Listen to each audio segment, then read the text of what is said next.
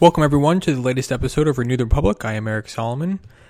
So, we now know today that the attack in San Bernardino, California was a terrorist attack. The FBI director and assistant director in charge um, locally there confirmed that today.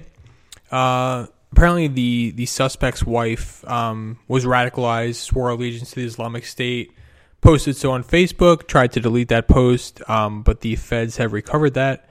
Um, they built pipe, bomb, pipe bombs in their garage Several neighbors had saw suspicious activity, but they were afraid to report it um, in fear of being called racist. And we now know that this is the worst terrorist attack since uh, September 11, 2001. But where was the president today? Um, I didn't see him.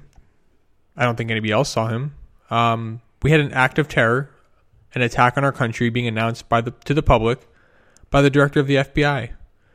Um, to me, this makes the president a coward. He's hiding behind the FBI. He's hiding behind his press secretary. And he's hiding behind the mainstream media. They're all doing the dirty work for him. He does not have the courage to come out to the American people and say that, yes, we have suffered a terrorist attack under my administration. This is a national tragedy. He doesn't have the courage to say that because he knows he's partly responsible for it. He's partly responsible because he flat out refuses to acknowledge that our enemy is radical Islamic terrorism the president thinks that climate change is our greatest threat, and so do certain people running for president. Climate change is not our greatest threat, as we've seen this week. Um, climate change does not cause terrorism, as the president and Bernie Sanders would like us to believe. These people are so out of touch with the real world. The president last year says that ISIS is a JV team. Last month, he said that ISIS is contained. He said that ISIS is not Islamic. We can longer talk about this enemy as if it only exists on the other side of the Atlantic. ISIS is in America. There are currently 900 active ISIS investigations, as reported by NPR, including 71 indictments. Um, they use social media to communicate, to plan, to organize. These people are in our country. They're in all 50 states. They may be some of your neighbors. I know that's a scary thing to think about, but they, that that could be. There could be people in your neighborhood who are sympathizing with ISIS, who are joining ISIS groups, who are communicating with other people around the world who have these same views. And it, it, it's scary to think about, but those are the times we live in. Those are the those are the things that we have to think about now as a nation. Um, Loretta Lynch today, the Attorney General, said that she's going to investigate and prosecute cases of hate speech against Muslims. This is where the priorities of, of the administration are. They're not concerned with defeating ISIS. They're not concerned with concerned with defeating terrorism at all, whether it be in the form of ISIS or Al Qaeda or Boko Haram or other organizations, Hamas, Hezbollah, Iranian mullahs, um, they're not concerned with it at all. They're concerned with the political correctness. They're concerned with not offending one, anyone. They, they refuse to name the enemy. This is not the way you secure America. You don't secure America by refusing to acknowledge who at least we're under attack by. And the sad part about this, and I, don't really think it's sad, it's actually scary, is that these are not the views of some small minority in our country. These are the official views of the United States government. We have public officials, elected officials. The President of the United States believes this. He doesn't believe that radical Islamic terrorism is our number one threat. He doesn't believe that terrorism in general is a problem. He says that they're contained. He, he, he downplays them. These are, these are the official views of the government. They're the official views of the Democrat Party. They're the official views of the entire left wing of our nation.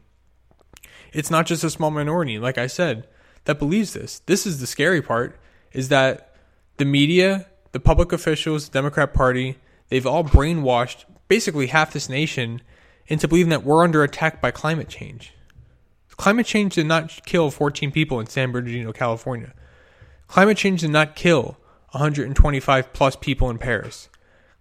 Climate change did not kill did not behead people. Climate change is not ransacking villages, raping women and children, burning down homes.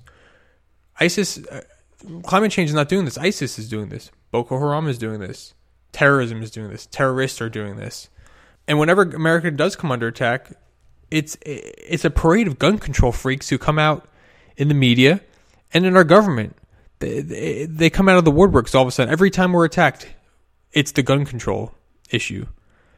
The purpose of the Second Amendment, um, as I had to explain earlier today, the stated purpose, the purpose of the Second Amendment, is simply to provide for the security of a free state. It's not to arm a militia. It's not any other purpose. It's not hunting. The purpose of the Second Amendment is to provide for the security of a free state. But free from what? Tyranny, abuse, people from the outside. We, as individuals, have the right and the responsibility to protect ourselves and our family, our homes, and our property. We do not need to rely on the government to do that. We don't need to rely on the police. We don't need to rely on the military. We don't need to rely on anybody else but ourselves to provide for our own protection. Gun control does nothing to stop violence. Uh, California has some of the toughest gun control laws in the nation, including a ban on assault weapons and magazines with 10 or more rounds, both of which were used in this attack. So the, the, the gun control um, measures that these people push, every time we have an attack, they push the same things. And every time we have to go through this and say these things, these measures will not do anything to prevent more gun violence. They simply do not do it. They don't address the issues. The issues are with the individual. As I explained now multiple times, groups of people are not responsible for the actions of an individual. The president is so quick to say, we can't blame all Muslims for the acts of the extremists. But he doesn't give that same he doesn't give that same courtesy to the American gun owners. There are over 200 million gun owners in this country. If we were all violent, you would know it, but we're not. Responsibility for crime is falls upon the individual who committed the crime. It doesn't fall upon anybody else. Um, they they do more. They want to do more to disarm Americans than they do those who want to eradicate our nation. They're more concerned with what's in the hands of law abiding citizens than they are concerned with, say, what's in the hands of Iranian mullahs in a you know with nuclear weapons. That's they're they're they're, they're more concerned. President Obama gets so animated when he talks about gun control. He gets so animated when he talks about how we're we're so obsessed with guns. We need these common sense reforms. We can't do nothing. But when it comes to actually there are real enemies, the people who have actually stated publicly that they would like to defeat us and destroy us, he's he's very he's very calm. You know, no, no, no, no. These people are our friends. They're our allies. We can trust them. Not to worry. We have their signature on a on a piece of paper. Everything's cool. Is this backwards? Does this seem backwards to anybody else besides me? Do we not need to defend the Constitution, every word of it? Is that not the president's responsibility? To preserve, protect, and defend the Constitution of the United States. That means every word, even the ones he may disagree with. He has a responsibility to uphold his oath of, office and defend the Constitution. He needs to defend the original Constitution. He needs to defend the First Amendment, the Second Amendment, the Third Amendment, the Fourth Amendment, so on and so forth. Um, and he doesn't do that. You know, obviously we know that that freedom of religion is under attack by this president. Freedom of speech is under attack. The right to bear arms is under attack. The Fourth Amendment's under attack. The Ninth and Tenth Amendments are under attack. The Fourteenth Amendment has been perverted so many times over, it's hard to keep track of how many times that amendment has been used to justify something that it had no intention of doing. And, and it must be it must be a tough position that our military has. I was thinking about this today. Our our military members, when they enlist, they take an oath. I'm going to read it for you.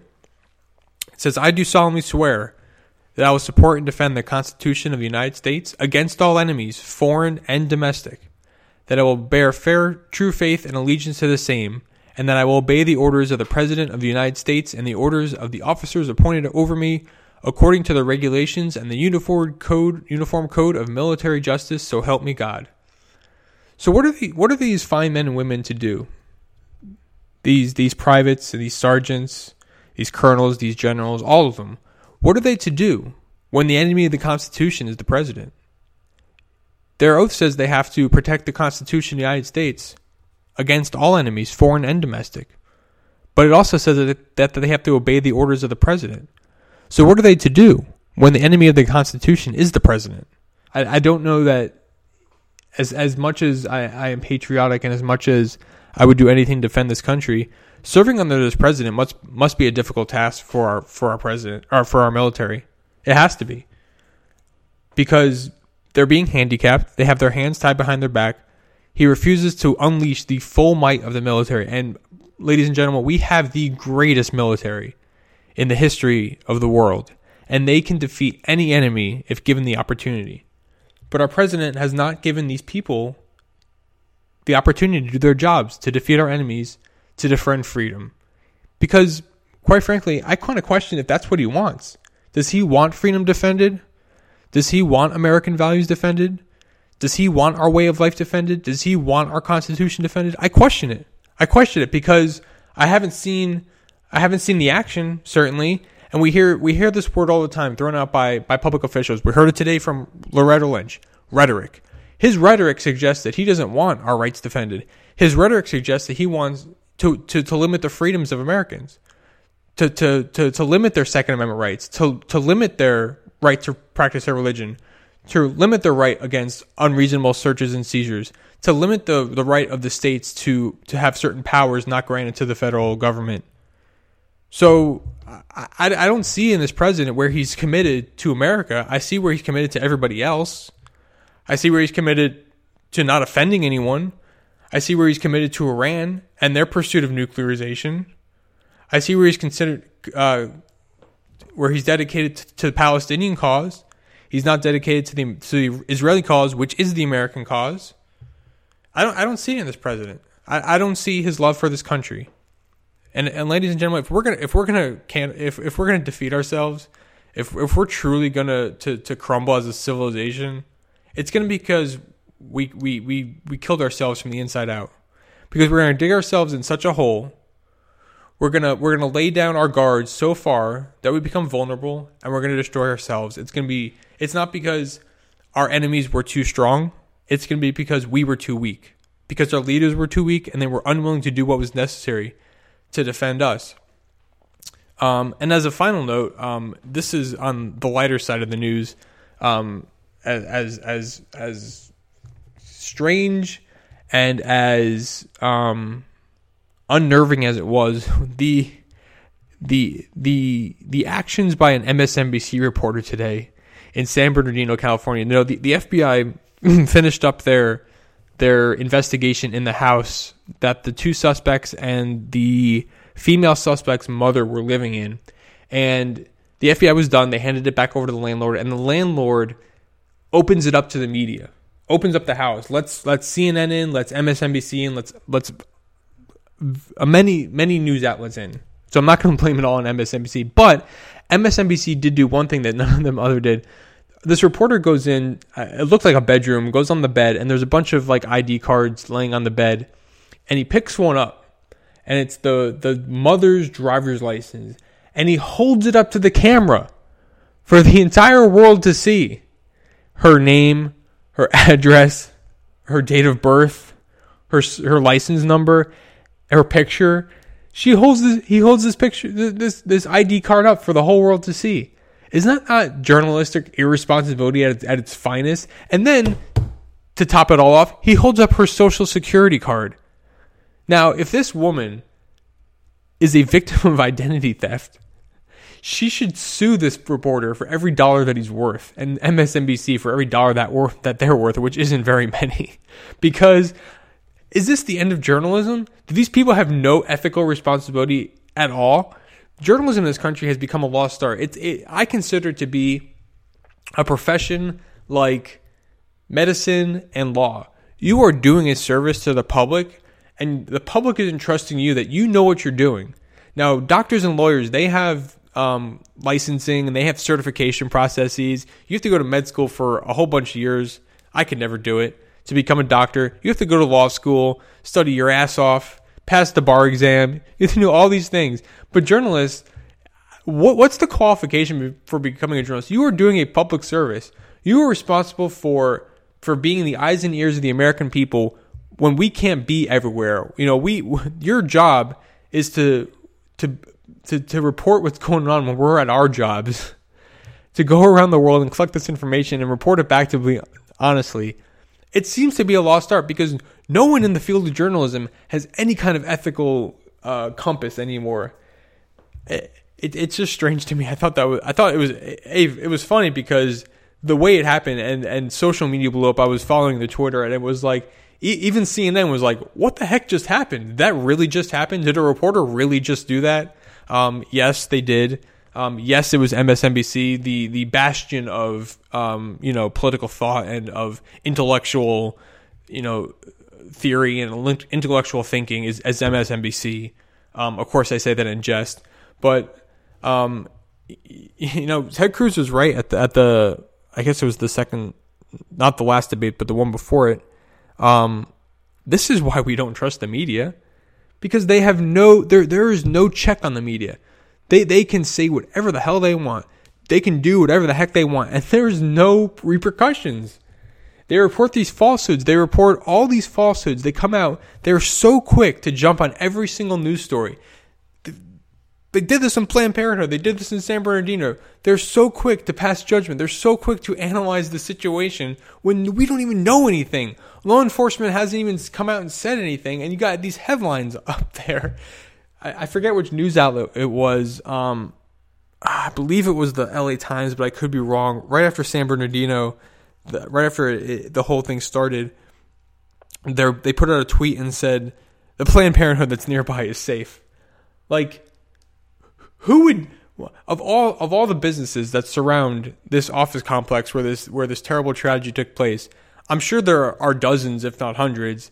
They they pick the one Planned Parenthood, of course, because of the the political aspect. But th- there there is no there is no moral compass in the field of journalism anymore. Um, I'm going to leave it at that today because if if I keep going, um, I don't know that I'll ever stop. Um, thank you for listening. We'll be back soon with the next episode.